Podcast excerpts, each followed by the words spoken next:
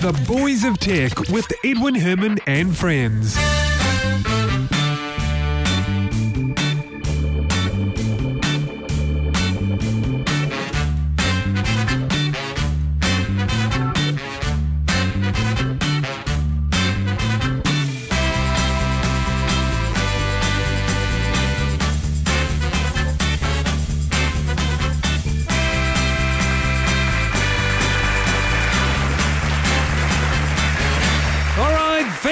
Much indeed. Welcome along, everyone. This is episode 179 of The Boys of Tech for the week beginning Monday, the 13th of August, 2012.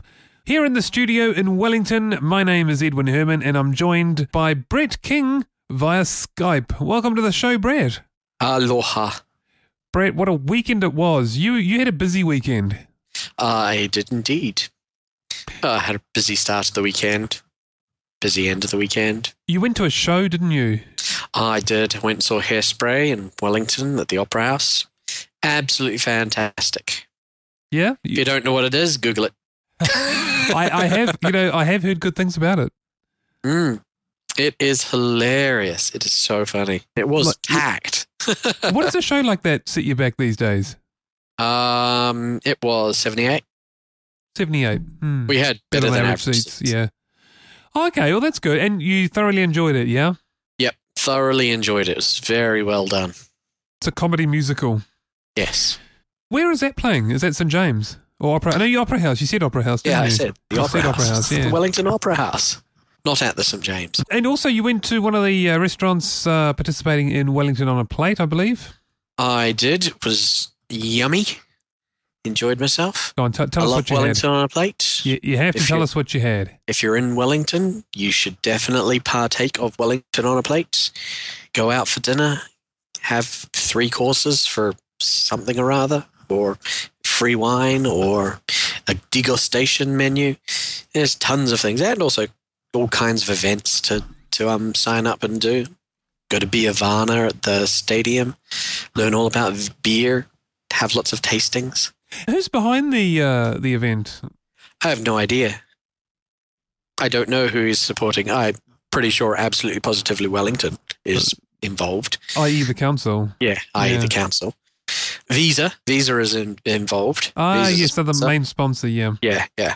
And I don't know. They've got lots of sponsors, and obviously participants participation by a vast number of cafes and restaurants in Wellington, I just looked as it up. well as It's all a- of the events that get planned. Like you know, learn to cook with a famous chef and and eat the meal that you finish. oh, now that would be Um, fun. learn about different foods, go out, catch fish and learn how to cook them and, you know, cook them gourmet styles. Wine tastings, wine making, cheese making, cheese tastings, uh, beer making, I re- you beer know, I really wanna go to a absolutely tons of. I really want to go to a events cheese tasting event. I'd love to go to a cheese. I, I haven't been to a cheese tasting event, and I love cheese. Isn't that crazy? Yes, you have. You were at a cheese tasting event on Was I? Thursday morning. Was I? Oh, that wasn't an official cheese tasting event. It was a farewell, wasn't it? No, we, you and I just happened to hover around the cheese board all morning. it was good cheese. I was very good cheese. Oh, there was, cheese is cheese makes up a, a portion of my dinner tonight too. you know, I usually will get when I go out for a meal for dessert. I'll usually get the cheese platter. I'll usually get the whatever has ice cream. Oh, really? Yeah. I don't eat a lot of ice cream, but if I'm out for out and actually still hungry after I've eaten a main, which is actually pretty rare, I will go for a dessert which has ice cream in it. I'll tell you, in my opinion, the places that make the most mediocre ice cream. In fact, I'd rather buy a tub of Tip Top or Pam's than try this, and that is the Chinese restaurants. I'm sorry to say, but really, the Chinese restaurants, their ice cream standard are just not up to scratch for me. Yeah, yeah, I, I have noticed that. They're pretty you do get the, the lower end of the ice cream Yeah, spectrum. Yeah, you do. Then you could always just not have ice cream there and stop at Kaffee Eis. Kaffee Eis or Strawberry Fare? Kaffee Eis, because you can get a takeaway ice cream in a cone. Well, gelato, but you know, same diff. Close, close enough. Pretty much. So, Brett, I looked up Wellington on a plate. It's actually coordinated and managed by Grow Wellington and indeed, as you said, the council, i.e., absolutely positively. Oh, no, this is different actually. Positively Wellington Tourism. Slightly, Yeah. Same logo, but different uh, different words. Well, obviously, that's the name of the thing, and their catchphrase is av- absolutely positively Wellington. It's the council, isn't it, anyway, behind all that? Yeah, so, so what yeah. did you have on, on Saturday night? What, what, what did you eat? Uh, I had a three course, uh, three course meal. I had the French onion soup. Oh, I had nice. a, a rather nice uh, medium rare beef fillet steak. Gotta have it medium rare. You've got to have it medium rare. It's got to be juicy in the middle. Totally. And followed it up with a panettone pudding thing. Now, what's what's that like? I I haven't heard of Uh, that before. it's, uh, um, I guess, some kind of Italian bread and butter pudding. Oh, it if it's was- like bread and butter pudding, I'm in for that. Yeah, it was delicious. I'm so hungry now. You've made me hungry. Well, I've made you hung- us hungry by talking about food. Indeed. Well, you just have to participate in Wellington on a plate. Well, that's right. I had my opportunity the other day and I turned it down, didn't I? I think you were there for Indeed, lunch. because the, the, the cafe at work is participating in Wellington on a plate. It is, but the, it's just that the standard pasta dish that they have is so tasty. They do a really, really good pasta dish, and I They do. I They have do trouble indeed. ordering something else.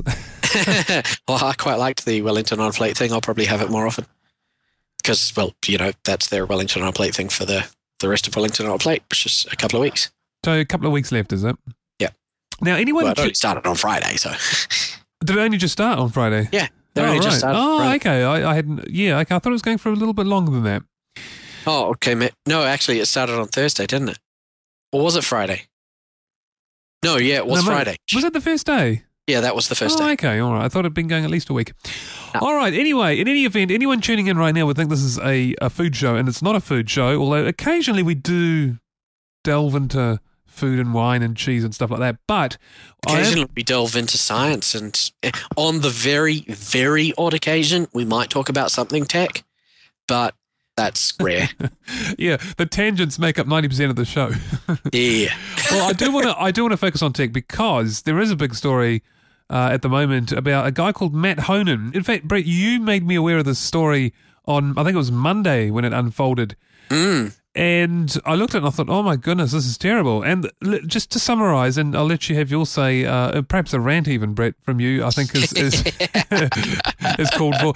Um, but the summary is that a guy called Matt Honan has pretty much had his digital life on Apple's iCloud system wiped. So his iPhone, his iPad, his MacBook Air all wiped, and his Gmail and Twitter accounts were hijacked, all in the space of just 15 minutes. hmm Now, how did it happen? Well, what is the weakest link in any security system? Uh, I know the answer. I know the answer. We've covered this many times before, and the answer is people. Am I right? Yes, you are, Ed. Oh, You've learned something. You've learned something from my ranting. My oh, ranting you've, is you've said it enough. educational. See, it's educational. It's drilled yes, into me. Indeed. And what it does show is that no matter who you trust or how much you trust a name or trust a third party system, it involves people, and those people have access, and those accesses can allow them to make bad things happen. And in this case, who is who is that? Is is that Apple? In this case, we had obviously Apple.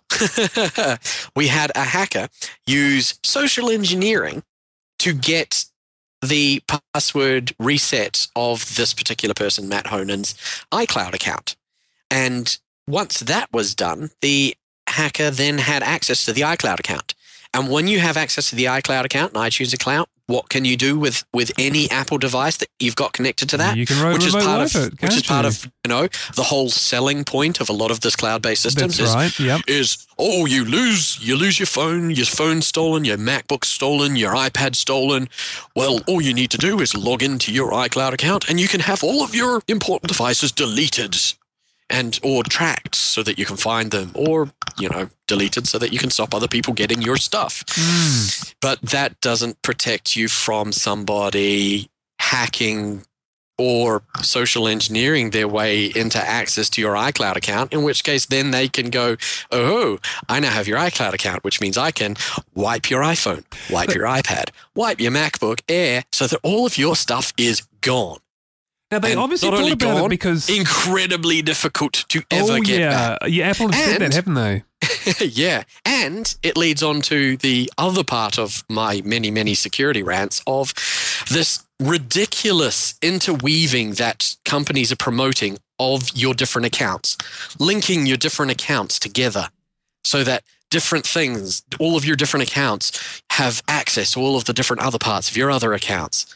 Because all that means is you have then provided hackers with a single point of entry and access to everything you have Yep, regardless that's of using different usernames, different passwords on different accounts, if you have those accounts cross linked, they still talk to each other. So that's how this person's Twitter account and their Gmail account were hacked. They discovered through the iCloud system, having access to all this person's files, what their Gmail name was, what their Twitter name was, and all they needed to do, since they had their Mac account, was request password resets from those two from those two systems. Ask Gmail for a password reset. Ask Twitter for a password reset. And because this person had their password reset email sent to their .mac email address, which the hacker had control of, they then got control of all the other accounts. It's not security. you have to keep these things separate.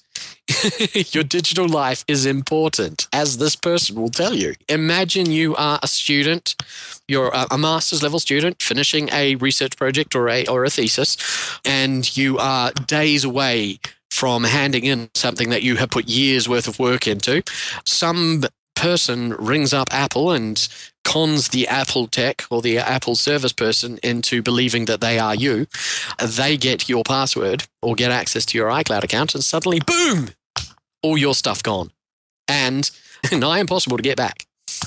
yeah, that's a, that's a huge risk. Now, Matt Honan is no mug either because he was previously a writer for Gizmodo. Exactly. He is He's a he tech is writer. up Hmm. there in the tech journalism. And I think that is probably why he got such a good response from Apple. Apple has kind of bent over backwards in a way I would not expect them to do for your Yeah, because they'd Joe be afraid that, that they to write about them. attempt to recover his stuff. Joe Public in this situation, Apple would have said your stuff's irrecoverable. Because he is actually well known in this arena, the Apple staff are attempting to recover his stuff. Maybe he's got some of it back by now. But either way, you know, it just shows uh, once again my rants on it, online security and the security of the cloud are vindicated. it's horrible when it happens, but you know, sometimes I am right. I'm not just a, a, ranting fool. no, you, look, I totally agree with you. Absolutely right. And a lot of security experts are saying the same thing. The weakest link is people, not necessarily Yeah. technology. And, and I've always said that you cannot put your no matter how much faith you might have in a brand, in a name, in a service, you can never put your total faith in them. no. They are always going to be, as well as yourself, you and your you and the service people at the place that you're using are the weakest links in the security chain, and it will always be that way. Now, interestingly, Steve Wozniak's words are being repeated. Steve Wozniak a while ago said, and I quote, I really worry about everything going to the cloud. I think it's going to be horrendous.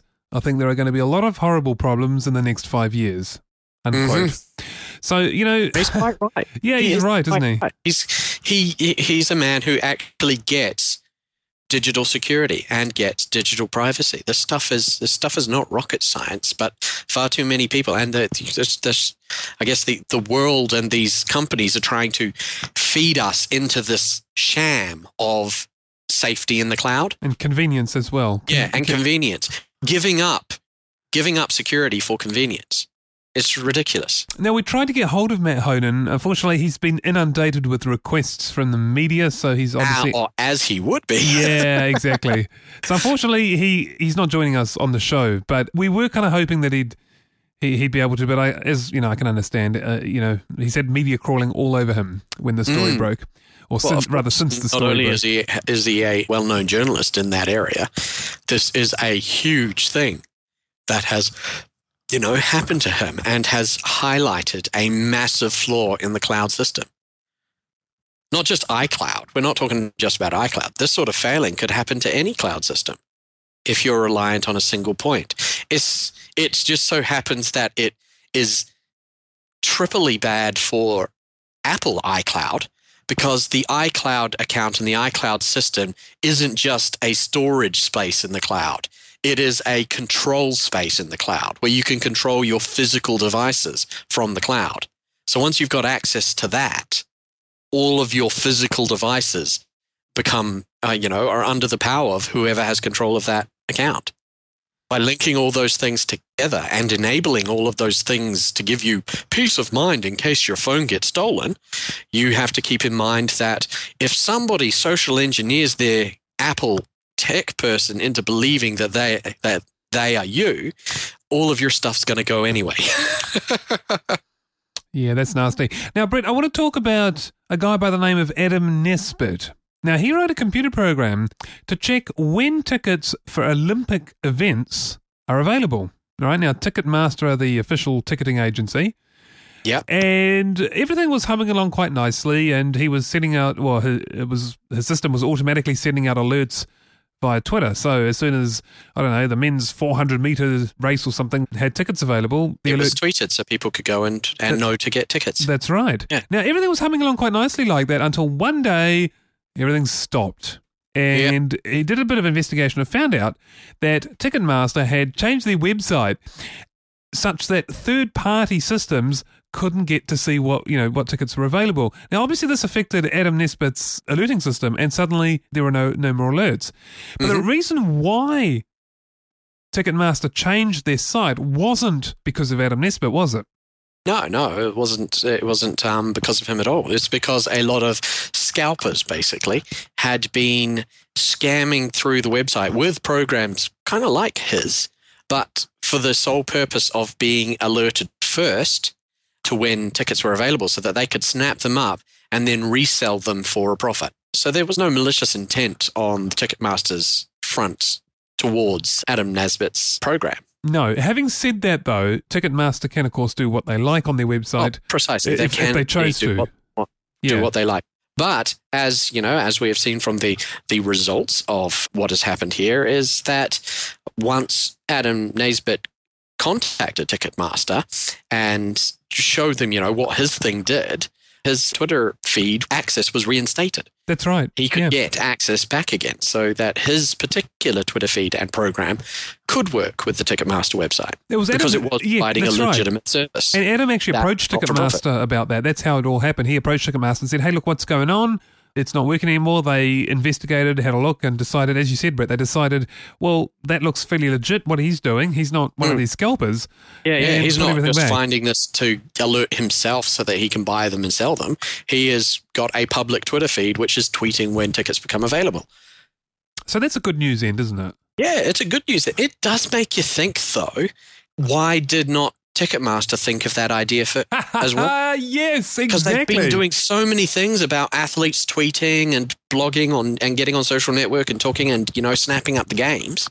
If the ticket site themselves had done tweet alerts of when tickets became on sale, well, yeah. um, that would have been a big coup for themselves, and and you wouldn't have needed a third party. if only they were just as savvy. Yeah, I, I guess it just it just needs somebody to think about it in that way.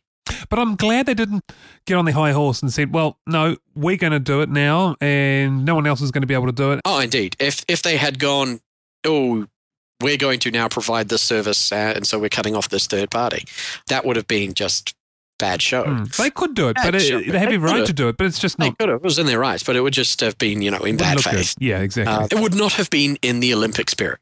Ex- put well put. Very well put, Brett. Like it. But it does mean for the next games that they will consider, you know, Well, let's find out. providing sorts of tweet updates themselves. Now, I saw an interesting article earlier this week about businesses turning away from social media. They are investing less in social media But that's uh, as of I think December or November, December last year. Since then, there's been a steady decline in the total investment in social media. Now, I thought that was kind of interesting because isn't social media huge right now? Isn't it still growing? Well, is it? I haven't seen numbers from social media or any of the wildly proclaimed news articles saying, oh, and they've reached blah many billion people. So, yeah, I don't know. Maybe it's starting to actually plateau. One of the reasons that was, and different uses of these different social medias are starting to settle in. Yeah, well, one of the reasons it was given for the the decline is that businesses are realizing that it's not all good news. Like, for example, in a in an interaction with a customer via Facebook or Twitter, often there are times where there, there are negative comments, and of course, this is all out in the open, so other people can see that. So if someone's had a bad experience with a company and they contact them via Twitter or or Facebook, and they enter into a, a, a discussion, that's open mm. for everyone to see, and that's kind of like bad publicity. Yeah, well, it, it yeah, it really depends on how it's handled. Currently, businesses don't know how to handle it. Well, no, I think there are two things. There, there is that, but I think that only goes so far. What I'm trying to say here is that any company, no matter how good they are at responding to criticism and negative feedback, mm. it will still create an image in people's heads about the product itself, a doubt about the reliability of the product or doubt oh. about the capabilities of the product. What you're missing there is the fact that that will happen regardless of whether or not the company themselves is involved in social media. Well, I think it's just more social visible. media exists. Yeah. I could tweet that your company was crap and provided me with absolutely shockingly bad service and and name people at your company as to you know people who had been really irresponsible regardless of whether or not your company is or is not involved in Twitter or any other social media. Yeah, but is it not the case that if the company then engages in that, it it just becomes Only that much more if visible? the company engages in a way that reflects poorly on themselves. That's the whole point of what I, I was. I still think it highlights it, it, makes it more visible. If they handled it correctly, if they knew how to handle it properly, then you wouldn't get any more negative criticism from it than you would normally get from somebody tweeting some negative comment about a company. Yeah, but I'm referring to the visibility, and I think it's far more visible once the company starts responding. It becomes It depends thing. on whether or not the company decides, once again, to respond via those social medias. I think there are certain responses that a company that was thinking properly would not respond to on social media. They wouldn't rise to the bait of that social media. Yeah, I guess it's a difficult one for them because I don't want to be they seen as properly produce a either a, a, you know a properly thought out response that had been passed through the different the, the chain of their of their communications and then released into social media rather than somebody whose job it is to check social media doing a brain splurge as a response yeah, you might be onto something there. Actually, I think One that's where a lot of that stuff goes wrong. The... Is when you've got somebody paid to do the social media, who then just brain splurge responds to different criticisms or different things, and does it poorly in the moment, instead of you know, taking a step back and thinking about that process, thinking about what should be responded to. You're not creating a vicious cycle there. You're instead addressing the actual concerns or comments or criticisms. Yeah, I think you might be onto something there, actually. One of the other reasons, of course, was that although some businesses have a huge number of followers or likers or whatever you call them on Facebook, mm-hmm. they, they, actually have, really haven't worked out what to do with them, how to t- turn that into money. Well, and indeed, because social media is not a website. So you can't just put all your website stuff on it. How do you engage with those people? And, you know, if you are a, an automotive industry provider of some variety and you've got 20,000 people who, who follow your, your Twitter, what is it that you're announcing? on your Twitter. Maybe you're announcing when you come up with new car colors, when you come up with new transmission types, when you when you're about to release a new product, and do it that way. Or are you tweeting more interesting things about inside the company. Or, if you've got a Facebook account, a Facebook page for your company, what are you putting on that Facebook page? What are you engaging with your um, customers for there? You've got to sit back and, and think about the audience that you want to engage and how you want to engage it using that social media. You can't just go, Twitter is for tweeting everything that's going on in the day. So we'll, we'll tweet everything that's going on in the company during the day. You've got to sit back and think about how that social media and the audience that you capture in it actually interacts with you and what they want to interact you with. Well, until they really figure out how to monetize from their audience, they're not really likely to invest anymore in, so, Well, in social media. There is that indeed. But you've also got to think about the hidden benefits of customer interaction and customer relationship. Customer building and customer interaction, you know, good customer uh, interaction can be heavily beneficial in that, you know, that ephemeral business statistic of goodwill. And it's, it's hard to monetize goodwill. I know lots of different systems try to monetize goodwill, but it is difficult to monetize goodwill. But goodwill can provide a heck of a lot of benefits for a company in the way that their customers see them and the customers react to them. It's the difference between a company with without goodwill that does something slightly wrong and gets hammered for it in social networks or a company that's got massive goodwill that does something slightly wrong, that has all of those customers who are having positive engagements, giving positive reinforcement to the company for when the company corrects itself properly. You know, this kind of rings true for me because just yesterday, over the weekend, I was looking for a particular product. And there are a number of places locally from which I could source that. There are, I think, three in the region. For one of them, which happened to be the closest one, I Googled them to find out information about them. Interestingly enough, one of the links that came up was their Google Plus page. And there were some reviews of this place. I wasn't looking for reviews, but it was just there. I was just trying to find where are they and what are their hours. Mm-hmm. I cast my eye down, four reviews, each and every one negative. And I want to read you some of this because this is really important, right? This is word for word what the reviews are. Review number one Poor service. Saleswoman knew I was after a product but made no attempt to ascertain my needs, promptly declared the model she deemed I wanted was out of stock with no offering of getting one in for me or suggesting alternative products that were in stock. Not recommended. I will take my money elsewhere.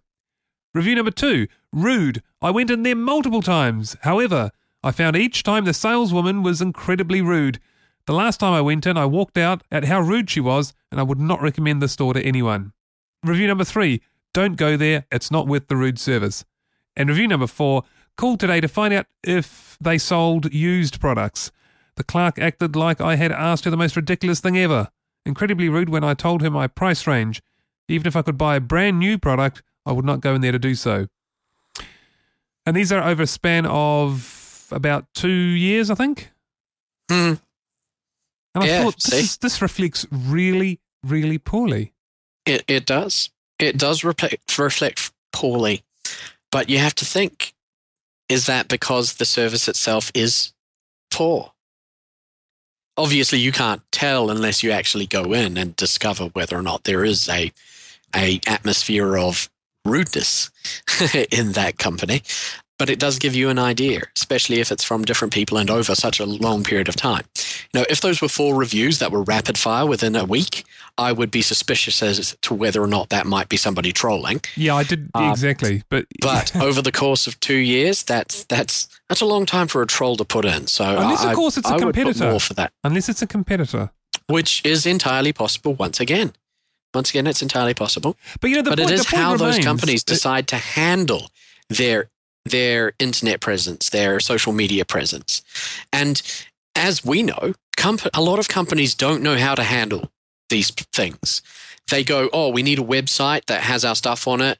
And oh, we should we should be involved in that in that book face thing because everybody's doing that book face thing, and they dump it onto whoever is the IT or marketing person or group in their organization. And for a lot of businesses, you know, a lot of resellers, there's probably like one person who who's in control of those things and might on occasion get money to contract out to a different company to build something for them to put on the web. But it's really about the different companies not knowing how to properly handle these now, new spe- communication mediums. now, speaking about the decline in investment in social media, I just noticed also that Facebook shares now are below twenty dollars.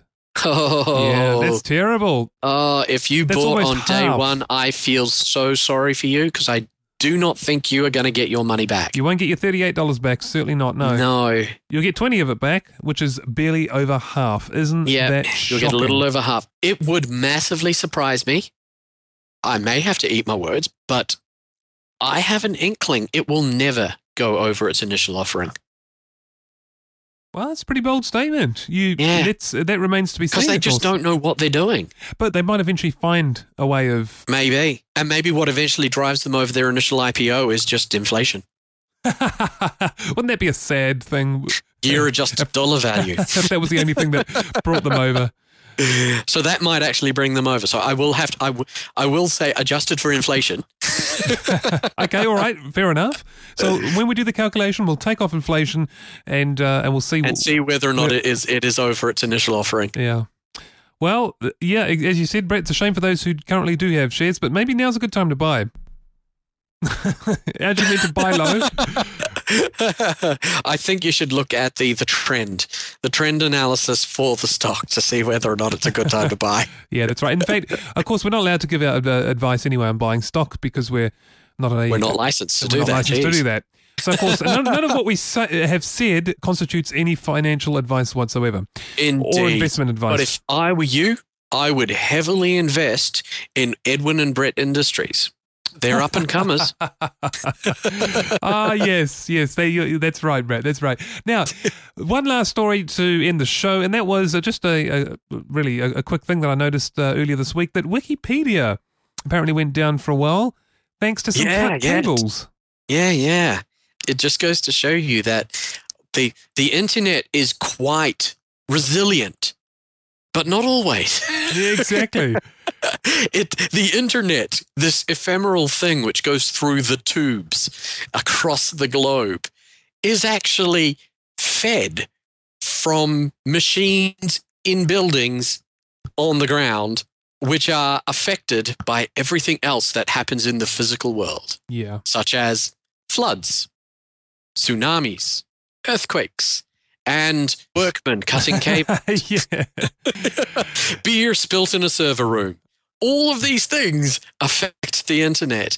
And if one part of the internet is hosted in a, a data center which has massive redundancy within itself, but its link outside of itself gets cut several blocks down the street or a few towns over, that is the physical connection to the rest of the world gone. And those things go away. And that's But- exactly what happened for Wikipedia, isn't it? It, it did. It made some of their services inaccessible and others incredibly sluggish. But it didn't massively. What I thought was the most interesting thing is it didn't massively impact on the mobile wiki. Yeah, that was still going, wasn't it? Yeah. So it was a data center in Florida in this case. In fact, everyone in the data center was affected, not just Wikipedia. Oh, Wikipedia course, just this happens just to be one of the most popular yeah. websites on in the world, uh, Mhm. and hence most people notice that. But anyone else hosted in that data center went down as well. the UK spokesman for with the Wikimedia Foundation was talking about how that uh, yeah it was somebody who cut some cables down in Tampa near their Florida data center, and he actually mentioned where their their big centers were for the the hosting and provision of Wikipedia, and they were what is it the the two data centers in America, Florida, the one affected, and one in Virginia, and they had proxies in Amsterdam. I thought that was just kind of random. Hmm, it, does seem kind like of their random, main doesn't data it? centers for the English Wikipedia, both hosted in different parts of America, but their proxies, or, or some of their proxies, are on the other side of the world in Amsterdam. yeah, I know. I, I, thought, I thought that was kind of interesting. Well, the thing is, probably most companies are, are like that. It is interesting to find out where stuff is physically. oh, yeah. Especially from these, these companies and these foundations and things, which are basically internet entities. They, you see them as an internet entity. They are a website, a web page. That is their presence, that is their face. It's hard to think about a lot of these places as actually having physical residence Mm. some Amazon must go, be amazing. Well, the founder and the people who work on it, they live in different places. And in fact, for Wikipedia, they live all around the world. But you've got to think that the, the Wikipedia itself is is out there on the internet. It's like everywhere. But it's not. It, it's in a, it, it's in a couple of data centers in Hmm. America. it's in a few physical places, isn't it? Yeah, hmm. it does bring you back to this reality, which you can get, you know, you can forget about. Wikipedia actually exists in a country. That's where it comes from. It's just weird. It Blows my mind because it's global. It's everywhere. Wikipedia is right in front of me right now. oh, yes. It just goes to show that, doesn't it? All right, Brett, look, that is the end of episode 179. I want to thank you very much for co hosting the show with me. Always a pleasure, Ed. All right, we'll do it again next week. Indeed. Good stuff. I might have to have one of the Wellington on a plate dishes.